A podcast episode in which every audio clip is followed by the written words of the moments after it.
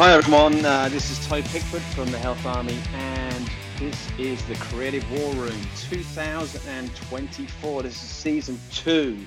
Can you believe? I can't actually believe it myself. Please subscribe, whatever you do, whatever platform you're on. And to kick 2024 off, I've got some amazing guests today. Um, I know all of them, so um, I've paid them money to, to be nice today. Um, and we're talking about being a hired gun. Now, I don't mean uh, somebody with uh, a piece of artillery. I'm, and I don't mean some sort of freedom fighter. I mean a freelancer.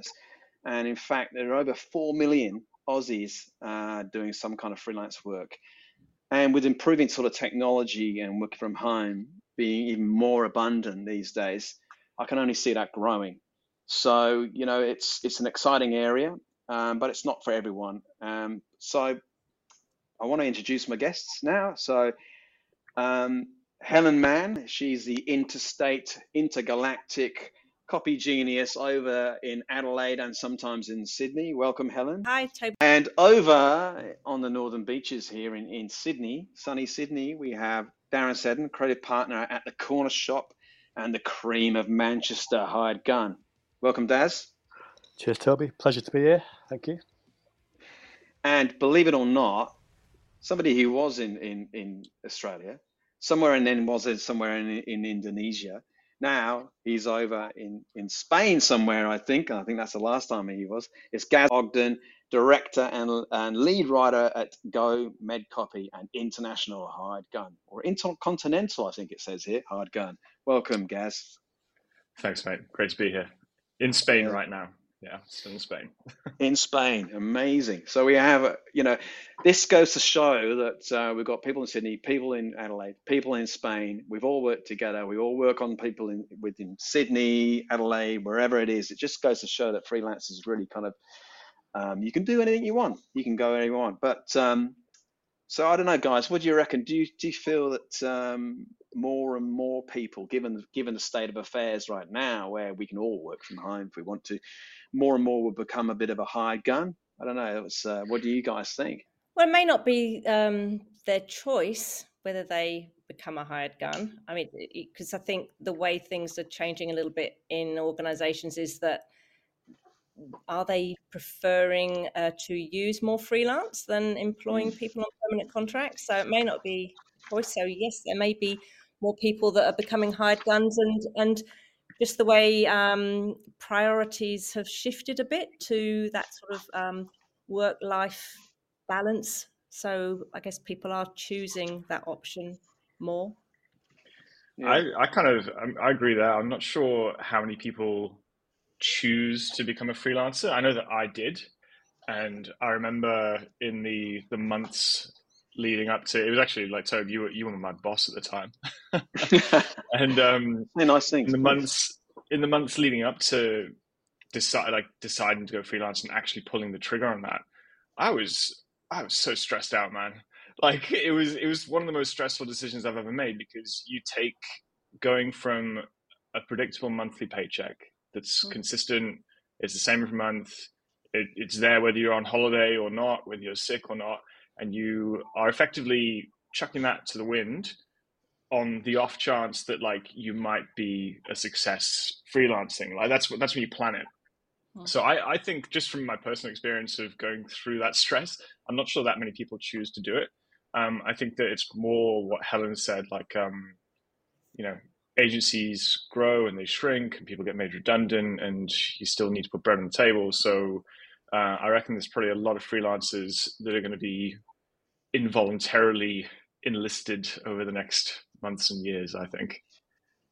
Yeah, yeah I think that's exactly what the guy said. I think there's just going to be few jobs, fewer jobs around, fewer mm, positions, mm, yeah. especially as you as the creatives get a bit older. The agencies will get more streamlined.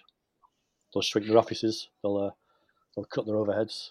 So yeah, there'll be a. I think it's a little bit more, not by choice. I mean, some guys do by choice, but I think Gaz is right. There's a there's a lot more creatives out there now than freelancing than there used to be.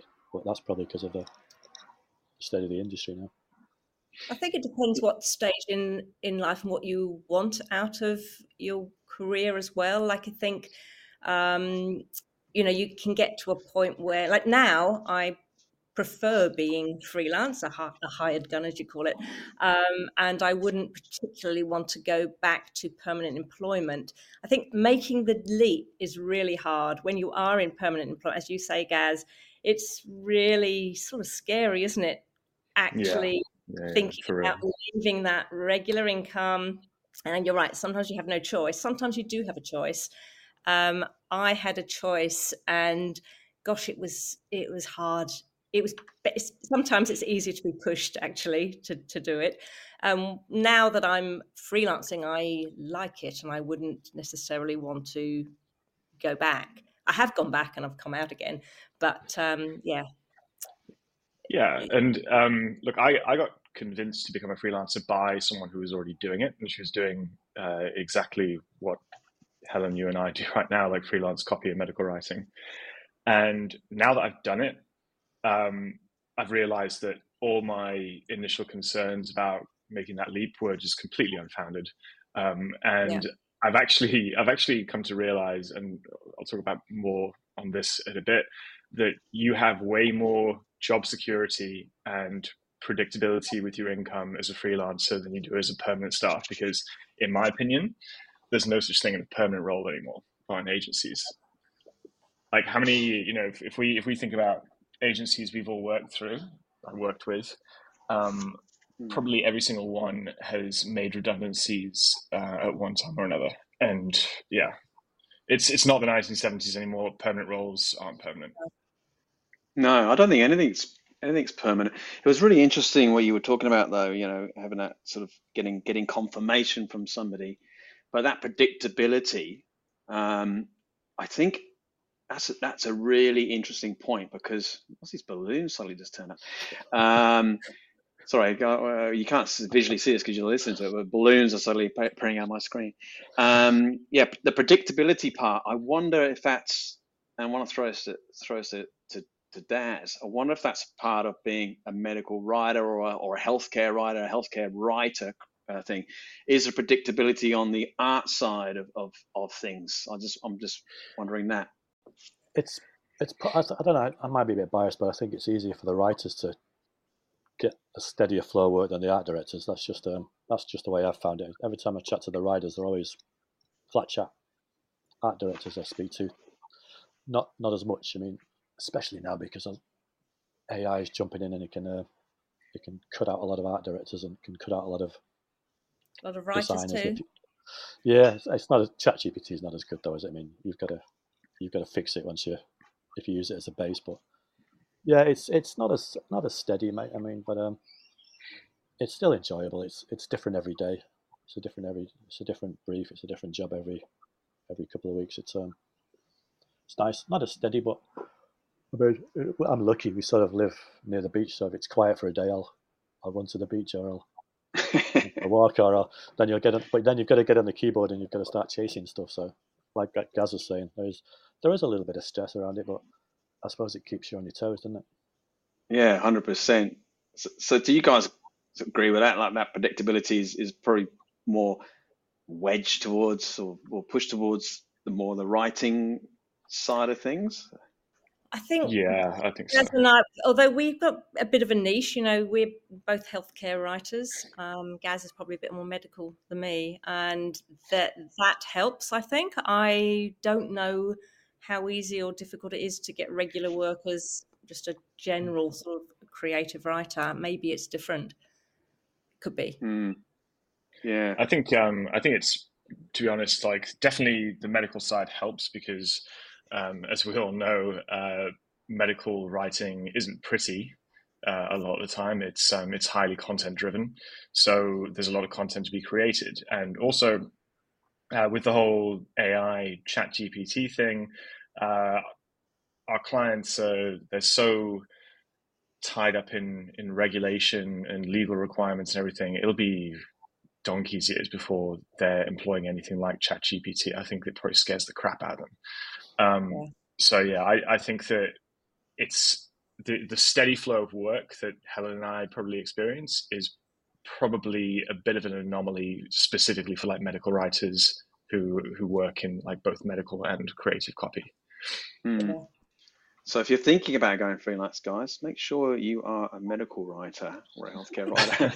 Although, you know, Daz, I was just thinking, I was just thinking that um, that steady, steady thing is to be a man of or a woman um, or a Helen man, uh, a person of, of, of many hats. Right? So and I know that Daz, are you kind of like you do you do headlines. You're not you're not just like you know just a pure art director. You do other things as well, don't you, mate? So it's not. So it's... I, I probably write bad headlines, mate. But yeah, I probably do headlines. But yeah, but I've I've done a lot of healthcare. I've done a lot of digital and direct, and we've worked for some agricultural clients. So I mix it up a bit, which sort of keeps me busy. We've got a couple of clients of our own, so it's a it's a mixed bag, but it's it's a nice mix.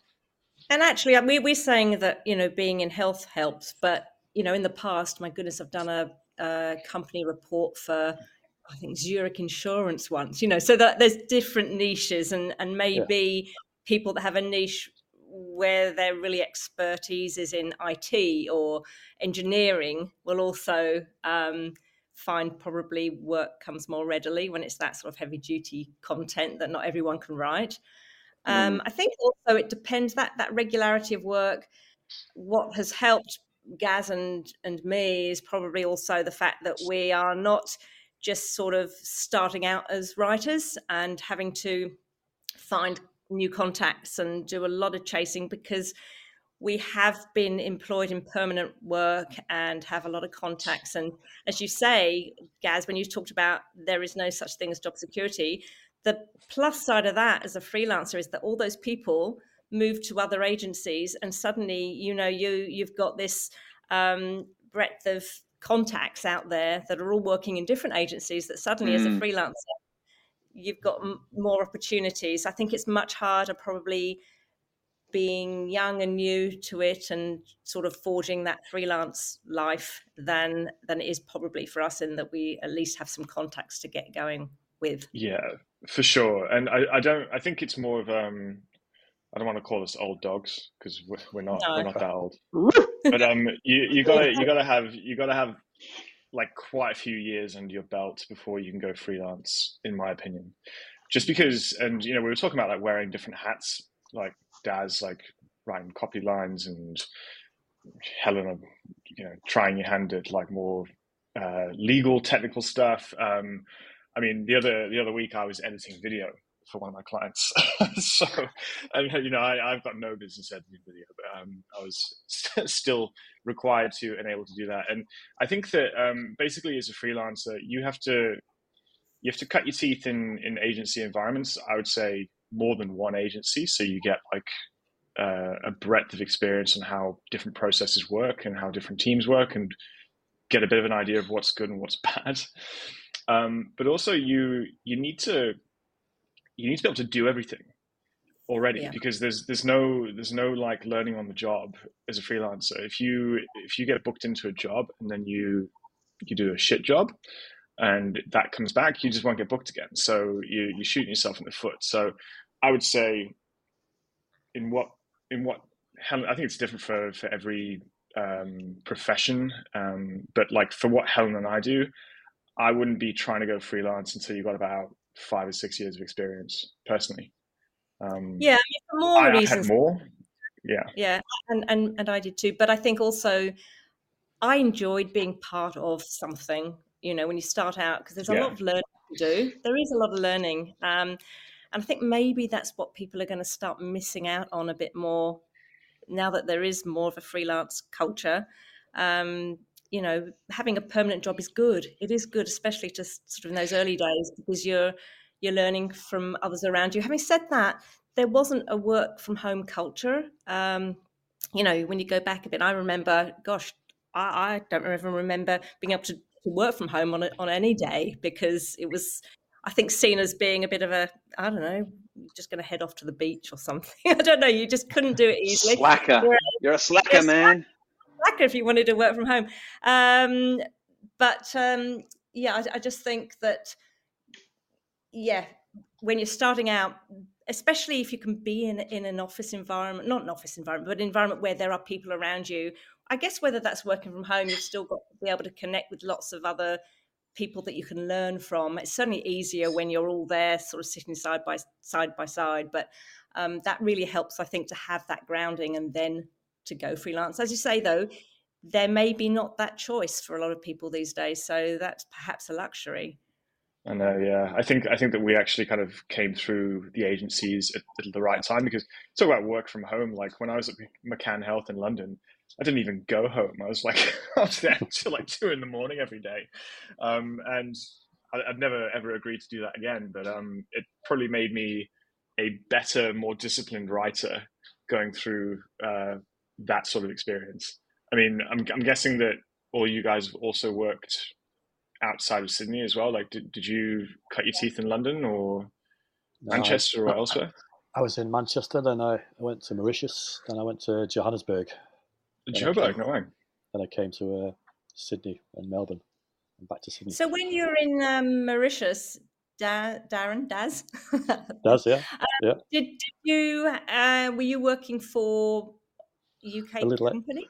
No, no, a little a little agency based in Port Louis, in Mauritius. the capital. Yeah, so, so, they just started. They had about five little agencies. The, the work wasn't great, but um, it was like yeah. a it was a dream little job, like a sabbatical for a year. I flew in over the nice. sugarcane fields. They picked me up, put me in the middle of the island with another English guy who's a designer. They won't put us on the coast because he said, "We know you're English. You're just going to go to the coast and get pissed every weekend. you'll, you'll, you'll, come in. You'll come in drunk. You'll still be able to wing your work because you you can do that." But they said, "You see, that's the difference, isn't it? So you when when you you in those days when you worked, say Mauritius, you had yeah. to work in Mauritius, whereas Gaz these days, look, you're in Spain, you're in Indonesia, or wherever you want to be, but working for UK companies, Australian companies. Yeah, that's right. Yeah, I've got clients in okay. mainly in Australia, but the UK, the Middle East. I've got one in Japan. Um, most of the time, they don't care where I am. I've got a couple of clients that it does matter more that I'm on a similar time zone, but I just don't work for them as much when I'm not on their time zone. Yeah. Daz, have you, got clients? Because I mean, you know, it's funny because we've all we've all actually got clients as well. We haven't we don't just like necessarily always work for for, for agencies or whatever it is, freelance. We do have our own um, our own clients, our set clients as well that we have to operate from. Daz, you've got you got the corner shop, so you have your own own, own clients, and and and have you got people sort of in different states, or is it mainly around uh, New South Wales? We, New South Wales and Melbourne, uh, a couple of herbicides and agricultural, but we we've just started doing some freelance for um, a little marketing agency in Milan. Ah. So that, that's that's interesting, but the time zones obviously make our meetings or our little calls either late at night or really early in the morning. But it's different. We've only just started working from uh, about a month ago. Little, little project. That's fantastic. How did you nice. how did you get how did you get some some agency in Milan like look, looking up a, a, a place in yeah. on Face, in Collaroy? No, Facebook. Would you believe they, they posted something on Facebook looking for creatives because these guys have got their, their own little marketing setup. They've got everybody. The guy's got people, project managers based in Cairo. He's got his account managers based in Slovakia. He's got people everywhere, but he didn't have creative. So he posted as a lad looking for creative. So sometimes I apply for these things, sometimes you don't. You just sort of go with the flow. And they gave me a call and we, we did a little test project and they liked it. So That's awesome. So yeah, it's, That's uh, great. It's nice. It's well, interesting. A bit different. That's got to be one of the most resourceful freelancers out there. He'll always email you with a new project. So I guess you know you, can, keep you can learn a lot. You got to keep trying. Yeah, you got to learn off, off keep trying. you know people people like that too. You got to keep trying, and and uh, I think that's that's that's super important. And I know we were talking about, um, uh, Gaz, you made a good point about having the years under your belt. So so freelancers, do you reckon it's like a is a kind of an older game? It's an old for for an older. I mean, I'm I'm I'm not saying we're all old, but is it is it for an older style of person? Hmm. Um, I think that it's what what Helen said. Um, it it depends on your stage of life. Um, so I think that it's it's kind of like a it's like a mid career move, I reckon, um, because you sort of when you when you when you're a real old dog, you want to be in that like executive creative director immovable furniture position where you just you know you finish your career on a final salary pension all that kind of stuff. That's that's the goal right? But um when you're kind of mid-career um and depending on where you are with like kids and that kind of thing i think that's that's the time for for freelance in my opinion.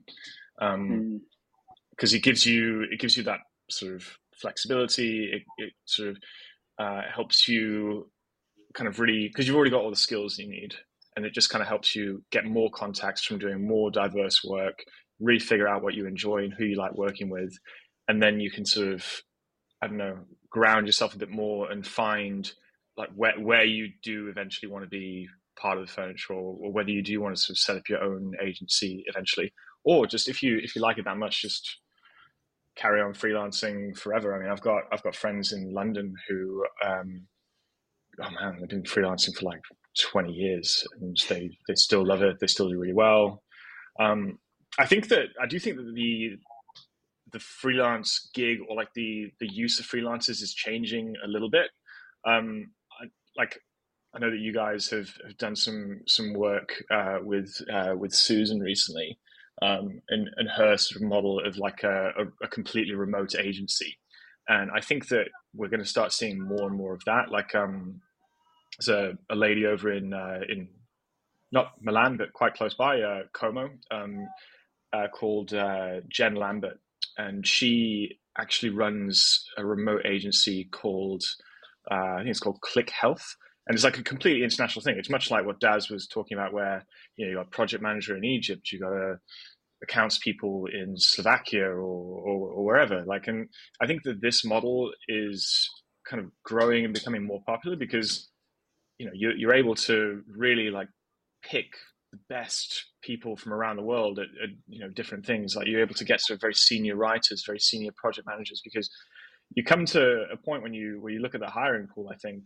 uh, for an agency, and you you have either people who are really really junior, which is which is great if you're an agency that can nurture that, or you kind of don't. So you've you've got to move people from you know senior positions in other agencies to get them over to yours, and you know pay headhunter fees and all that kind of stuff. Whereas a lot of very good people are sort of in that freelancing stage. Can I ask then, Gaz, if you're saying you think it's a, a mid-career thing, would you because um, you're probably around that stage um, would you then can you see yourself wanting to go back into permanent employment later on not not really right now yeah because i'm not sure if it's mid-career or just once you you know mm.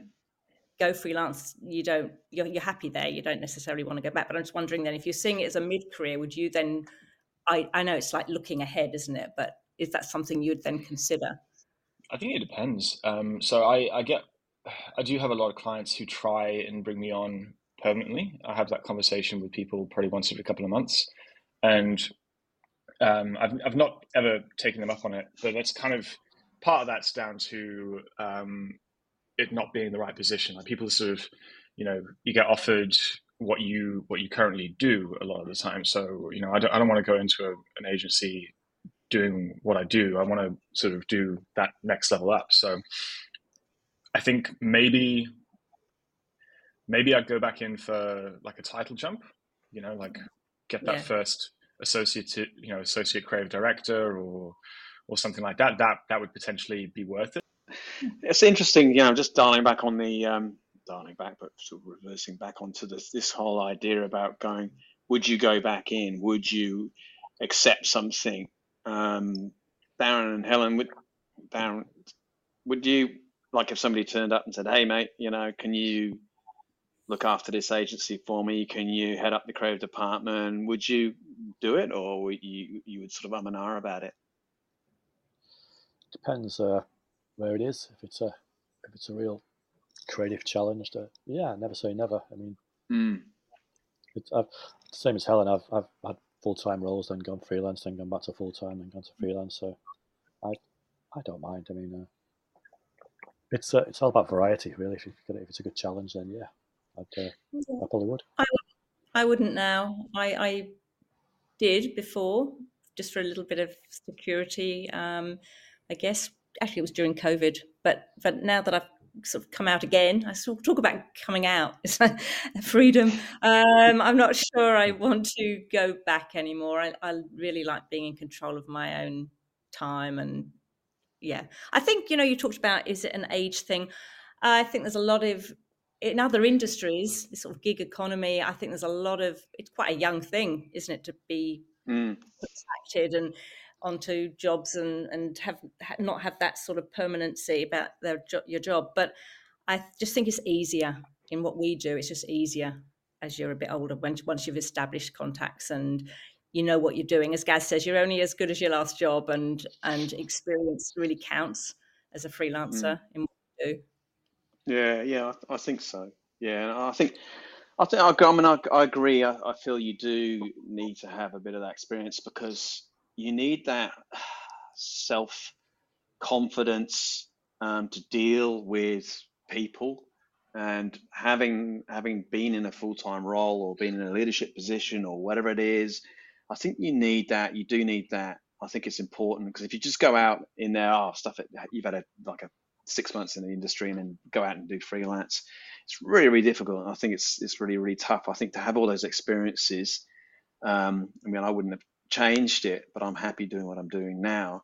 So, but I think about, think about what we miss. What do we miss in in in full time gigs? Would be interesting, you know, to to know or find out. You know, what what is it you miss about being part of an organization, and what don't you miss about being part of an organization? Just want to throw that out there. I know what I think I miss uh, or did miss. I'm, I'm sort of reconciled with it now. I'm okay with it. But you you don't get so involved in the bigger picture. So you tend to be fly in, fly out, rather than being really on the ground. Um, I mean, that, that, that's not always the case, but I think when you're part of a company, part of, a, of an organization, you know, you're far more involved in um, jobs at a deep, brands at a deeper level, possibly. Um, and you either like that or you don't. And I liked that. Um, so is that ownership, owner ownership, Helen? Is that like seeing it through and, and seeing it through, just being pulled into like strategy meetings, which you probably won't as a freelancer. You just get given the job. Um, yeah. So that that's I think something. I think uh, at one time, especially when we all used to be office based, I think um, you know I'd miss seeing people and being being around people. But then working from home culture has changed that so there's perhaps less of a, a, gap now between freelancing and permanency in terms of that people are working from home a lot anyway in agencies. Um, so yeah probably those two things. Miss? What about you uh, gaz and daz? What about? Uh, I, I, I do miss the agency vibe I mean, I'm working at home and in my little studio here, there's just myself and two cats because my wife's out working, the kids are at uni. So I go for my coffee in the morning. You meet a couple of people, you come back and you go, okay, it's me. So I, do, I do miss, I do miss, I do miss the meetings. I do miss the presenting face to face because you can gauge a reaction. Then it's hard to gauge a reaction sometimes when you're presenting on Teams, especially if you've got just the presser in front of you. You can't see the, the faces of the clients. It's a yeah. It's, that's sometimes it, when you know are you going right, are you going wrong? You just uh, you don't know till the end. But uh, yeah, I do miss the, the vibe, the Christmas parties, the uh, the coffee machine. You miss a little bit of that. You miss the interaction with the, like you say, the suits, the strategy people, the other creatives. That's uh, that's uh, like, Be- say, like the beers, like beers on a Friday night. Yeah, yeah the, the, agency bar. But yeah, like Helen says, I think a lot of the agencies have trimmed down anyway, so there's not many people in the office like there used to be. So it would be a bit different experiencing. Gaz, what about you? Um, well, I actually, uh, I, I, think probably the only thing I miss is the social side of it. Um, I miss having uh, like an art director partner. Like you know, you sort of um, when when you're a copywriter in an agency, you sort of get partnered up with uh, an art director a lot of the time. And like like the the last partner I had was uh, was Simon when I was working with YouTube, and you sort of you you, you sort of approach work as a as a team when you when you're in that environment. I, and I do I do miss that. Like it's kind of you're you're in a, a much more isolated position as a freelancer. Um, I wouldn't say that I miss the like the strategy stuff or being involved in meetings and that kind of thing because I, I still very much am like the the types of um, I guess jobs that are on my plate most of the time are kind of long term, not not quite permalancing, but pretty close to permalancing, where like I really am the sole writer on a on a client's brand or, or whatever. So I'm you know I'm I'm in meetings as much as I would be uh, if I was in a bricks and mortar agency on the ground in Sydney, which, as you guys can probably imagine, is a pain in the ass when I'm like 11 hours behind in a different time mm. zone. But you know, it still it still does work. Um, but yeah, I I definitely miss that social side. But as like the other guys have said, I'm just not sure. I'm just not sure it exists as much as it did like back when we all started. You know, like if I if I think about my first agency uh, in London back in like 2010 or whenever it was I started, it was a madhouse. You know, I was in my early 20s and it was an absolute zoo in there. It was so much fun. Like it was, it was the most fun start to a career that, that I could ever want. Our office was in like literally Piccadilly Circus in central London, and it was a zoo. It was it was crazy. Um, but I just I'm just not sure if it would be like that anymore. Like there's you know Friday night everyone everyone works from home on Friday so they can like go away for the weekend. yeah, because Friday's a new yeah Thursday's a new Friday or something like that, isn't it? It's crazy. Oh, yeah, no. Well, Wednesday was the new Thursday back then as well. Yeah. Helen, Helen, Helen, you, Helen, you, you talked about meetings and things like that. I mean, what, what don't we? I mean, there's some of the. I'll tell you what. Sorry, I'm not saying I love the meetings. That that's oh, not. Oh my god! Come on. no, no. Um, you do. You love it. You love the meetings. You love the meetings. You said to me personally. Involved I type. I want. Can I have more meetings, please? You say to me. That's what you used to say. No, it's more the sort of you know when when when there are people that you well, I guess this is being more in the office, but when there's people around, you'll just sort of grab them and, and sort of go into a room and discuss a, a, creative brief, and, and it's a little bit more, you know, you just, I don't know, it's a bit more happening. I don't know. yeah, as as you say, Darren, it's like you just, mm, you, it's less isolating. I quite like the social side of it too. Um, but having said that, you know, I sometimes still call up people that I have worked with and just have a chat and I guess that's also one of those things. Having not been freelance from an early stage in my career, you know, you've already built up those com- contacts, so you're still a little bit part of something. Um, yeah, part of community. I work with a there's a couple of copywriters who live quite locally, so we we team up for the, all the jobs that we get in. That's they they get some, I get some, and we'll go across the road to the the Collaroy Beach Club in the afternoon or the evening and yep produce some of our best work after a few wines and a couple of beers, as, as you used to fantastic. back in the old days. So, so yeah, we still you've like like Gaz says, it's it's still good to work with a rider. You still get to bounce your ideas off. You still got to work as a team because that's just uh, that's just the way we've uh, been brought up, the way we've learned, the way I experienced. It's just the best way. And although we're sort of as I know we're sort of working in isolation to to a large degree. Like I know I could call up Gaz, having already got those contacts. If I wanted some insight into something a little bit more medical than I'm comfortable with, I I would have no problem contacting Gaz, and you know we talk Tobe on issues that aren't necessarily jobs that I'm working on. So um, yeah, yeah no, that's, that's, true, and, and we, we have done because we we both work on the same client, don't we, Helen? We do. So we have we have and I love that. I really liked that. Yeah. And there's no competition. That's the nice thing. It's not about any competition. It's it's mm. actually really valuing having someone that you know to bounce an idea off or get get the information you need. So I've I've liked that. Yeah, exactly. I think um, it's it's funny because uh, because you you guys the way that you guys freelance is, and work from home uh, or work remotely is a little bit different to the way that that I do. Um, because I'm I'm doing like I, I, really hate this term, but like the digital nomad thing. Um, you can get yourself in some environments where you can still have that, so you can sort of have your cake and eat it. Um, I think it's more of like I mean it's not it's not exclusively like a like a younger crowd I, I wouldn't say that but like you you generally only find it in places where you've st- you still got to be like young and sprightly to be able to put up with the discomfort of living there like I'm talking places like Bali uh, Phuket. Uh, in Europe, um, Madeira is uh, is a massive like hub for digital Cakes. nomads as well. yeah, great, massive great hub wine, for cakes. great, yeah. yeah. Great cake and great wine. Um, but basically, you sort of, you get these like um, this sort of co-living, co-working arrangements, and in that environment, it's like it's, it's, it's a bit potluck um, who you get surrounded by, but like there are other people like us who do things like digital design, um, web building, uh, like writing, art directing, like all, all sorts of stuff. So you, you you can you can find that um, completely independently of being in an agency. You just have to go looking for it.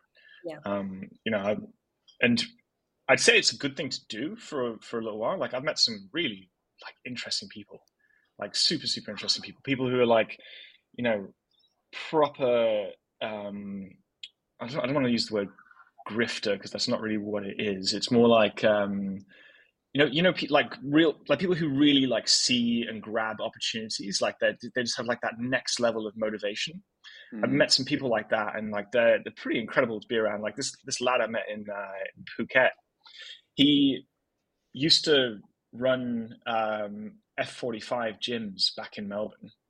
And he made like a lot of money doing that. And then just one day he was like, I don't want to do this anymore. Um, I want to figure out what real rich people do. So he sold his gym. So this, this is the kind of like crazy people you meet, right? He sold his gym and he bought um, a really, really expensive car because he had this idea in his head. It's like, what, what do, what do all the real rich people do? they drive around in real fancy cars. So I'm going to buy this like really expensive car and then join a car club. And he did. And then he made friends with all these guys who were like turning up in their Ferraris and Aston Martins and all this kind of stuff. And he just basically kind of casually asked them what they do for a living. And they were like, he said, basically, oh, like nine, nine out of 10 of them ran their own software company. So I decided to start my own software company. And he, he did that. He now runs like an AI software company that um, manages databases for companies all over Australia. So this is this is it's like it's like complete lateral thinking. Like you know, I was I was sitting there opposite this guy, like on this you know this roof bar in Phuket, and I almost dropped my beer. I was like, that is the weirdest story ever, but it all completely makes sense. So yeah, you know, you also, well, I guess my point is like you you you've kind you can find yourself working and collaborating with some really interesting people if you go looking for it in in like the freelance world. That's Daz is looking up Ferrari. I was just going to say he did his research. He knew what he was doing. He's entrepreneurial by nature, and he took a risk. Um, and so he deserves some success from it, doesn't he? I think a lot of people maybe look at that sort of life and think, "Oh, I want that," and think it's easier than it actually is. Yeah, I mean, yeah, I, completely. I think I think a, a, huge part of it is um, like a lower, you know, just like a higher tolerance for risk than than the uh, than the average person. Uh, certainly in um, in that guy's case. But yeah, I think that we all exist on that spectrum as freelancers, probably. I just want to circle back to this whole idea of workplace and all that kind of stuff, and thinking about freelancers and thinking about the culture that we miss. But we can easily, like like as you're doing it there, you know, you're you're you're meeting people down the, uh, at the local club and or in the cafe, and Helen, you're calling up people.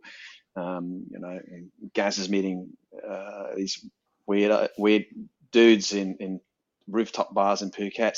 So I think it's up to us to develop a, a culture, isn't it? I mean, I, I think I'm I'm you know we try and do this. This is one format of, of de- developing a freelance culture is having a having a channel, a podcast. But I think you know, do you think we could do more of this? You know, in terms of getting out there and meeting freelancers, coming together, you know, face to face, more more to the point. You know, I just think is it up to us to try and build those cultures of a freelance culture and actually developer good. culture. It'd be good to get one of those, uh, you know, those little WOTSO workspaces, but maybe it's more dedicated just to creatives. It's a copywriters, art directors, designers, photographers, illustrators. So it's like a specialist. And you have some of those little hubs because those WOTSO places are based pretty much everywhere. I did a couple of trials in a, in a Manly one and a Brookvale one just to see what it's like. But uh, it's a nice, a nice little atmosphere. They've got a, they've got a receptionist there. They've got a whole open space with lots of little desks. You can bring your dog in there. There's a there's a kitchen for there's a coffee machine. It's like it's like a little mini agency, but you're just paying the rate the rate's good. I think I might take it up this year. It's like you pay a hundred bucks a week. It's not a lot to get out there and to sit amongst yeah. uh, like-minded people, but uh, if, but they're they're not solely creative. But if you do a creative one, then yeah, no, it's nice, funny you say that because when I That's came to idea, Adelaide, yeah, when I came to Adelaide originally, um, I near where I lived in the sort of city centre, though I know I walked, used to walk past when to go to get my coffee. There was a place like that, and I I'd already always decided I'm going to spend like a, a, day a week or a couple of mornings. I never did, but I, I really it, it's it's appealing, isn't it? The fact that hmm. you, you know, just being with people, it's, it's uh, like-minded people. I, th- I, think it's I think it's a, I think it's an, I think it's really important to try and do that. I think I, I don't do enough of that. Sometimes you get stuck in this little room here, or, or, sometimes it's nice to go out to a client. You become all excited, or drop into an agency, and it's quite yeah, great. This is what it's like, and you see all their faces of fear. You know, they, they, they, you know they're, they're, just dealing with dealing with shit, and you're kind of like, yay, hi, how you going? So, so it's kind of like, uh, you know, and, and they're probably just thinking about all the all the stuff they have to have to do as we as we all as we all do. But you know, I just and going back onto that whole idea of, of, of agency, what what do we what do we don't miss about being a part of that? I mean, I know meetings are, are kind of like one of those things, and ridiculous ridiculous wasted meetings um, is one of the things I don't I don't definitely don't miss at all. Yeah. Um, what about you guys? Getting debriefed at uh, five thirty. I don't miss that. I'll, I'll mention no names. I'll mention no agencies, but she knows who she is. But, but yeah, I don't understand. And, and, the, and the commute, obviously. Yeah, oh, yeah, yeah, debrief for sure. Yeah.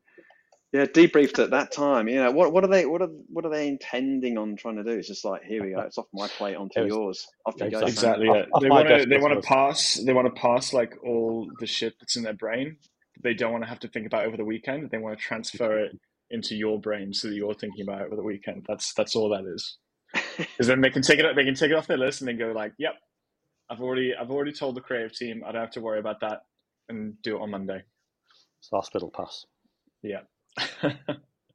Helen, is it too raw for you? Because I know you're just back into the. No, no. I mean, I don't miss. I don't miss um, the politics, if you like. Although I never really got involved in office politics, but I like uh, just being away from that. I don't know. It's it's yeah. That's probably the main thing. Um, what do I miss? I don't miss a lot. I could say there's not much I miss. I think there's more advantages than disadvantages once you're comfortable with that sort of irregular income, um, being okay with quiet weeks when you know that you're going to have some really busy ones you know over the next couple of weeks you've just got to be okay with um, that side of things. Once you're used to that and you know that the next job's going to come um, there's not a lot not a lot of downside really.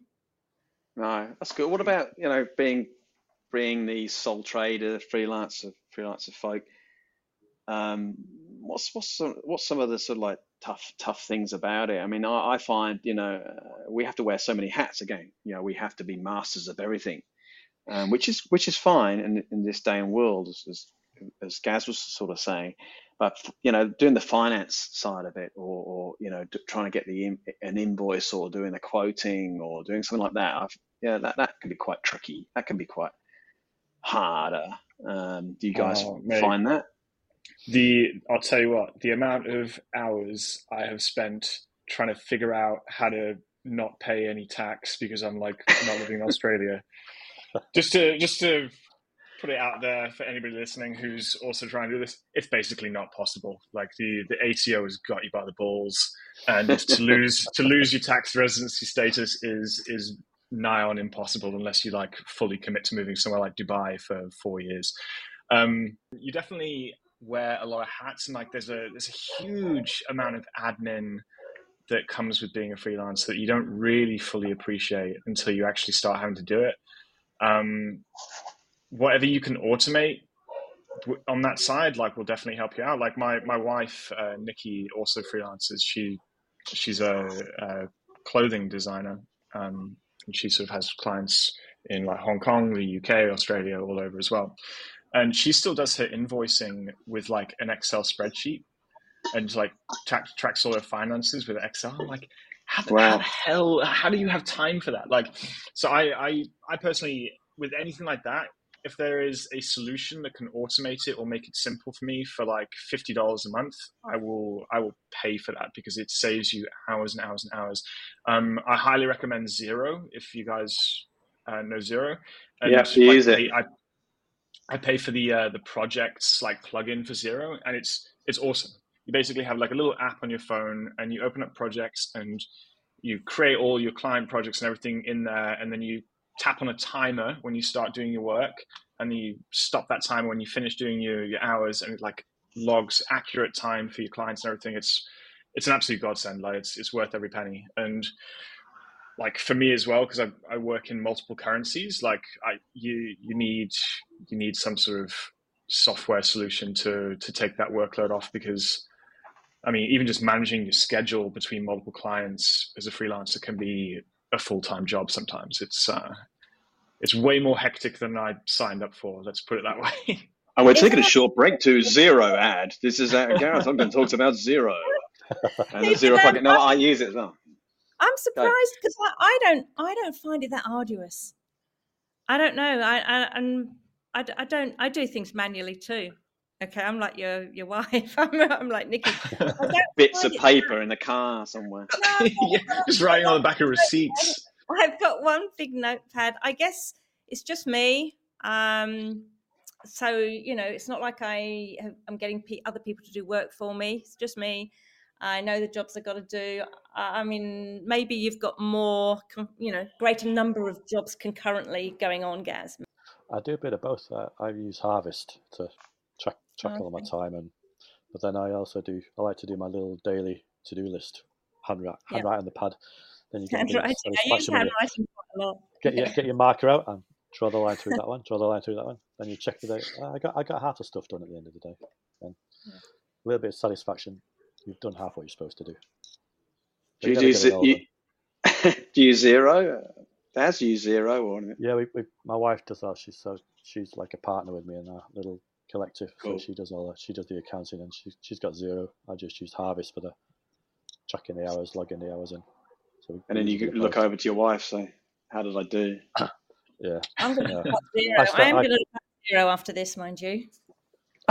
yeah, I stay I stay clear of the numbers. I get in trouble for stuff up the estimates. I know it's it's really tricky. I've I've uh, I, that makes me sweat more than a tough brief, to be honest. Having having you know something that's so scary as, as all these numbers um, particularly if you know you have a couple of clients and you want you know you want to get these uh, the estimates right. So you know, hats off to to some of those those guys that do all that. And I have a really high appreciation for some of the finance team now. You know, it's like not that I didn't back then, but you know how they had to deal with a lot of ins and outs of, of, of things, and also you know the account service guys uh, they did a did a lot of work, and you know so I miss I miss a bit of that. But once you get it like you know like Gaz said, if you can get it automated, I think mm. it's you know becomes a lot easier. You know, and it, you can then appreciate everything as well. So it's it's pretty important to. This is good. This is informative for everybody who's thinking about going. So we've given them all these like plugins and to do lists. That's to do list absolutely hundred percent. Live and die by the good old writing it in a pad to do list, and there's nothing satis- more satisfying than scratching it out. Um, I think um, with with this kind of thing, like you the, the, way that the way I did it um, was I sort of started out in a in a way that was preparing myself to scale. So I just I, I just looked up first and I was like, okay, like what's what's my business model? It's hourly billing for like writing work, right? So anything that I'm doing that's not that is dead time effectively. So I just wanted to make sure that I was minimizing the amount of, of dead time because you sort of I think you become way more, you know, t- like when we're all working in agency, right? Timesheets are just a they're just a pain in the ass, and um, you know, you, you, sort of end up at the end of the week having like accounts or traffic like hassling you, or like you know, Toby like leaning over my my back, like breathing down my neck, like you done your timesheets. It's like no, man, like leave me alone. I don't care about timesheets. When you're when you're like freelancing on your own, like that's, like, that's like, the least you yeah you care because that's that's exactly what you're getting paid for, right? So, um, I would say, you know, obviously, if you're if you're listening to this and you're just starting out as a freelancer or thinking about starting out, don't go out and pay like eighty dollars a month for the max Xero international with project subscription. Like you don't you don't need it until you know that you need it. But like at least start with something like that's you know going to prepare you to scale that. So you know get the the free version or, or whatever, just so you have a process and that you're organized. Because the the last thing you want to do is come up to you know end of tax year and have done nothing because that will be like a colossal nightmare to fix. Absolutely. Yeah. Yeah. And Daz, I'd like to know your feeling on this one because it's that cash flow because you're waiting on somebody else to pay you and you have to pay out somebody um, and you want to pay out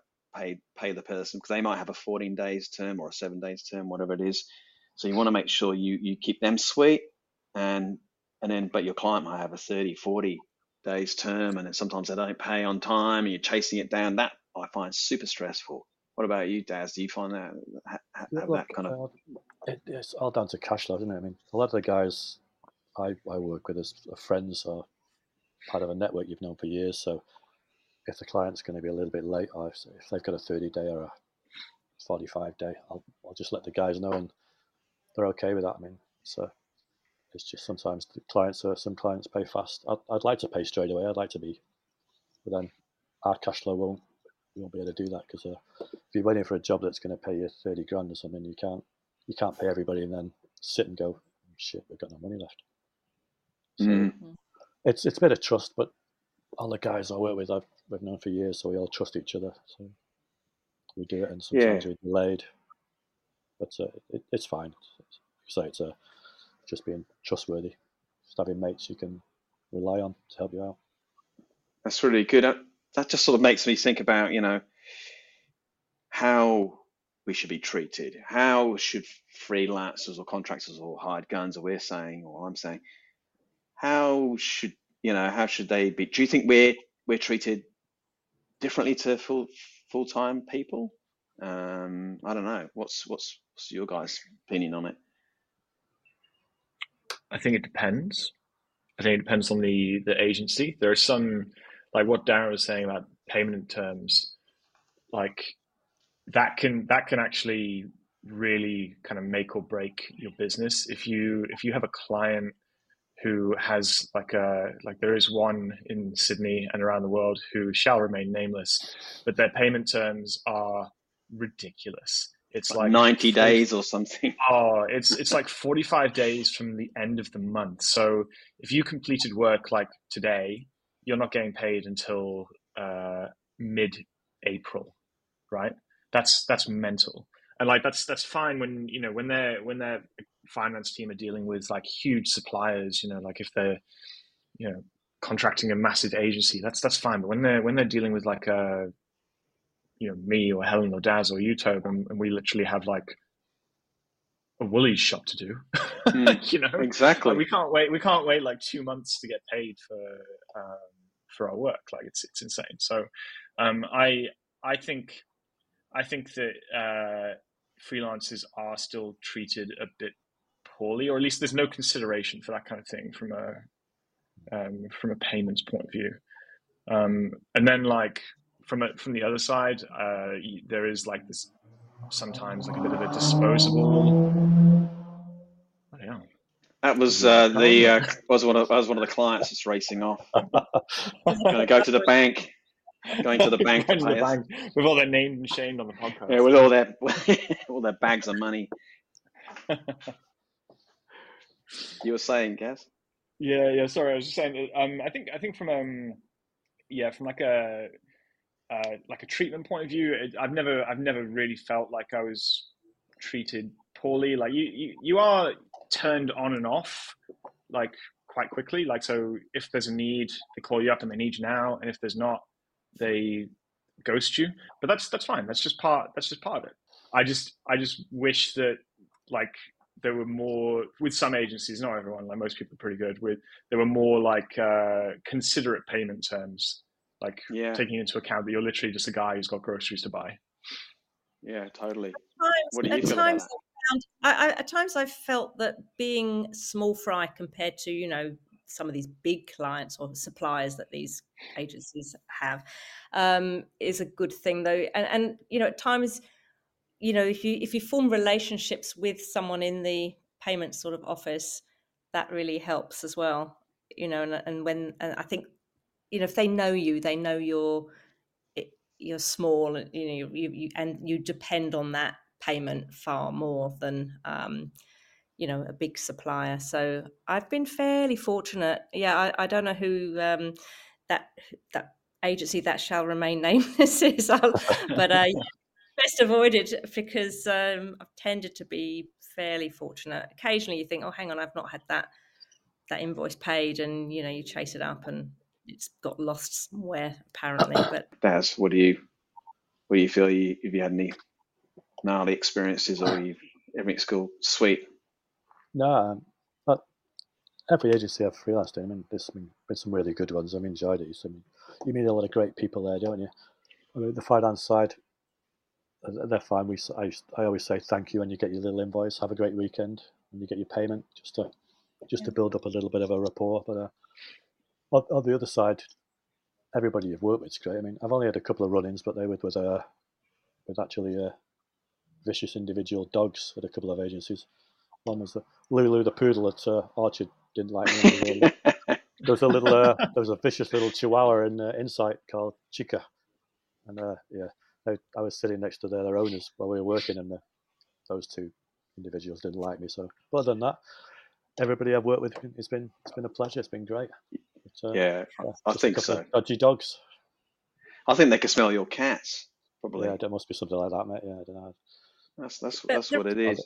Oh, they didn't like the work I was doing, something like that. yeah, I just think the general, I think the general sort of thing uh, is is to sort of as Gaz was saying, just this when you when we are taking on freelancers or or people that are that run a contracting sort of business, maybe just just think differently and think about the other side of the fence and, and what they've got to do. And Darren, I, I reckon I agree with you, mate. It's just saying thank you to, to the people that pay you, and I think that's really important having an acknowledgement um, when you get when you get payment. Great, received it. Thanks a lot. Really, really appreciate it. And I think there's I had really nice little little good things, little tidbits um, yeah. to take on. On the other side, just not talking about the financial side, I think what is nice is that I think we're treated quite well as freelancers by the people that take us on. And the nice part of is that appreciation. I think they really do appreciate the work we do for them because as you say mm. gaz often it's really short notice you know they suddenly realize they need someone tomorrow. Uh, now that's not always possible but oh, sometimes it is you know and i think they're grateful and i think we all certainly get some nice feedback and appreciation of what yeah. we do. Yeah. Or sometimes you don't get any feedback at all and it's a while but i think yeah sometimes you don't get anything but generally you know it's it's fairly good. It is. and that's quite that's yeah. quite important. Like I think you've got to have um, that sort of feedback that that you are doing good work. Um, yeah, yeah, that's exactly right. As you say, freelancing, you know, you maybe you don't always get, um, you don't see the job how it actually ended up. You may not see the final product, um, but yeah, just that getting feedback, good feedback is is important, and I I think we've probably all experienced that that we do actually get some appreciation, which is nice to have. Yeah. Yeah, I think um, part of that is actually that uh, when you're employed as a freelancer, it's usually because the agency or the client are drowning because they're so busy, and yeah. that's why they need you. So once once you've you know done the duty and and given them the work, you've kind of like you've solved their problem for them, and they're just almost relieved to kind of get that work moving and, and onto the uh, the next stage. So you you sort of, I think you just become like out of sight, out of mind a little bit. It's not that they don't appreciate it; it's just that they're so busy and they're just so happy to be able to move it on. Um, so when, especially, this doesn't happen all the time, but like when you know, when I've done a piece of work that I think is like quite different or unusual or something that I want for my portfolio, or whatever, you just got to just email them, just say hey, how did that go? Um, can I have a look at the the you know, can you send me the final artwork files or whatever um, for my uh, for my folio? And they're usually more than happy to to do that. Um, I, I don't think it's any sort of neglect on on their part a lot of the time. I think they're just busy and getting on with work. And uh, yeah, yeah, that's that's that's a that's a good point. I think having all of us having worked in agencies and understanding all those, you know, machinations and all those different sort of things that are going on and how people are stressed out to the to the max you know those quiet times all those things that they don't send i think you can understand it all a little bit easier um, i feel.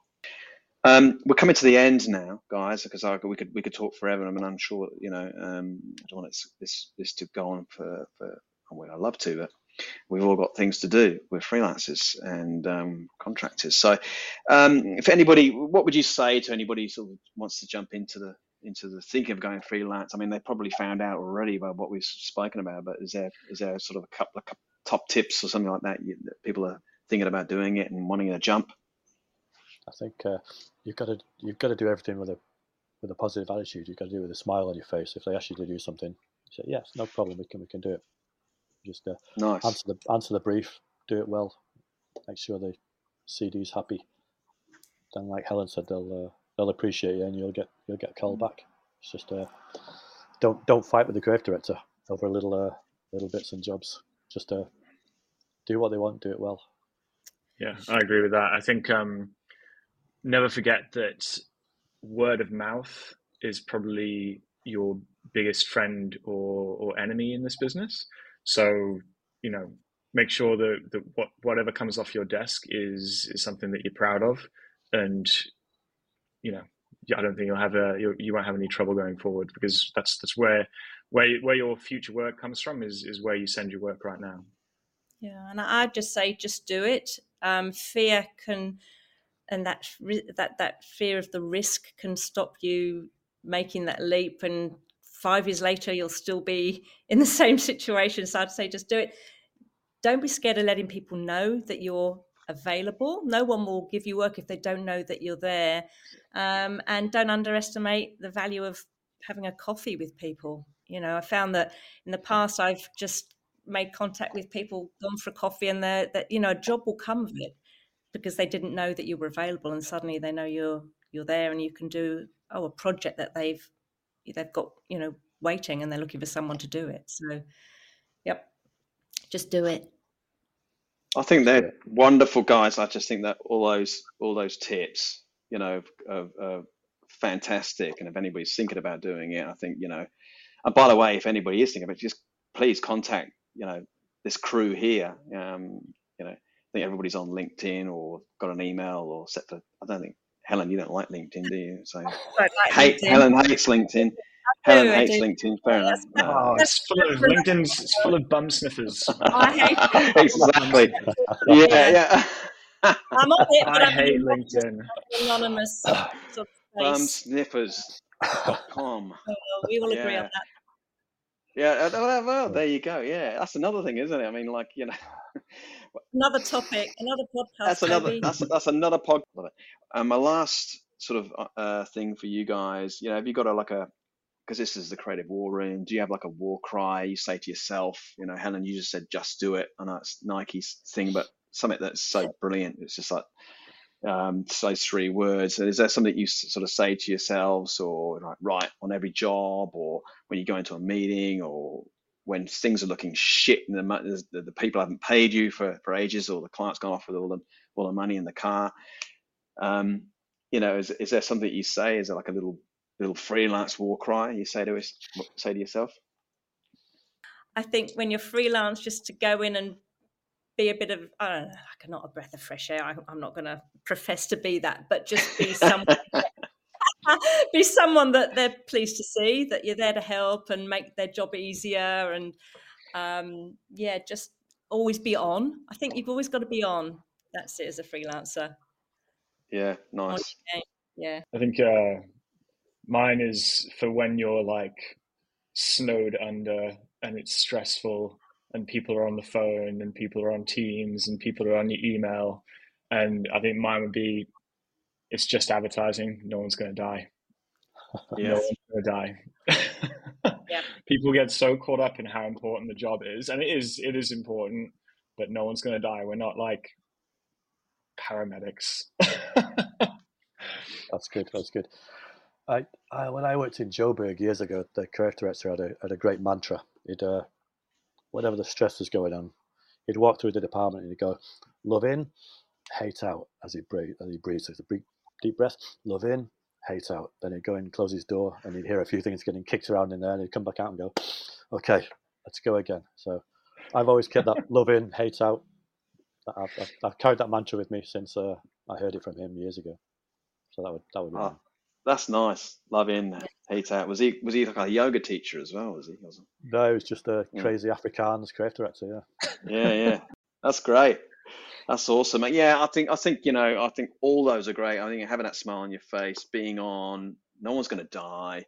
That all sort of ties into that sort of yeah that that being free, being a freelancer, uh, being a hired gun, um, and I think it's a it's a wonderful indus- industry. Uh, what we're in is health healthcare communications, and I'm really, you know, what I've got out of this whole thing is, you know, I think we need to keep the culture of meeting up and keep that fire burning. I think that's really important. You know, taking a leap. You know, don't don't don't worry about things, but have have enough experience before you sort of jump into this this stuff. Um, so I think there's there's some wonderful insights that that, um, that are part of this podcast here. So I really want to thank Daz um, from the uh, from the corner shop there and the Cream of Manchester. I want to thank Helen, Helen, uh, the interstate, intergalactic copygenist. I want to thank her from Adelaide. I want to thank Gaz who got up early um, from all the way from Spain uh, from uh, Go MedCopy. And you know, I want to thank all of you guys for for joining the Creative War Room and uh, for being the first off in 2024. I really appreciate it. I hope this podcast, you know, really inspires somebody to to do something or scares them off. You never know. So thanks, guys. I really do appreciate it. Cheers, Toby. Thanks. Cheers, Toby. And, and maybe we do it again. We'll do part two, maybe, and think about some other stuff. Not, not the bump smith, I know though. No, no. We'll get in trouble for that. LinkedIn special. we'll get in trouble.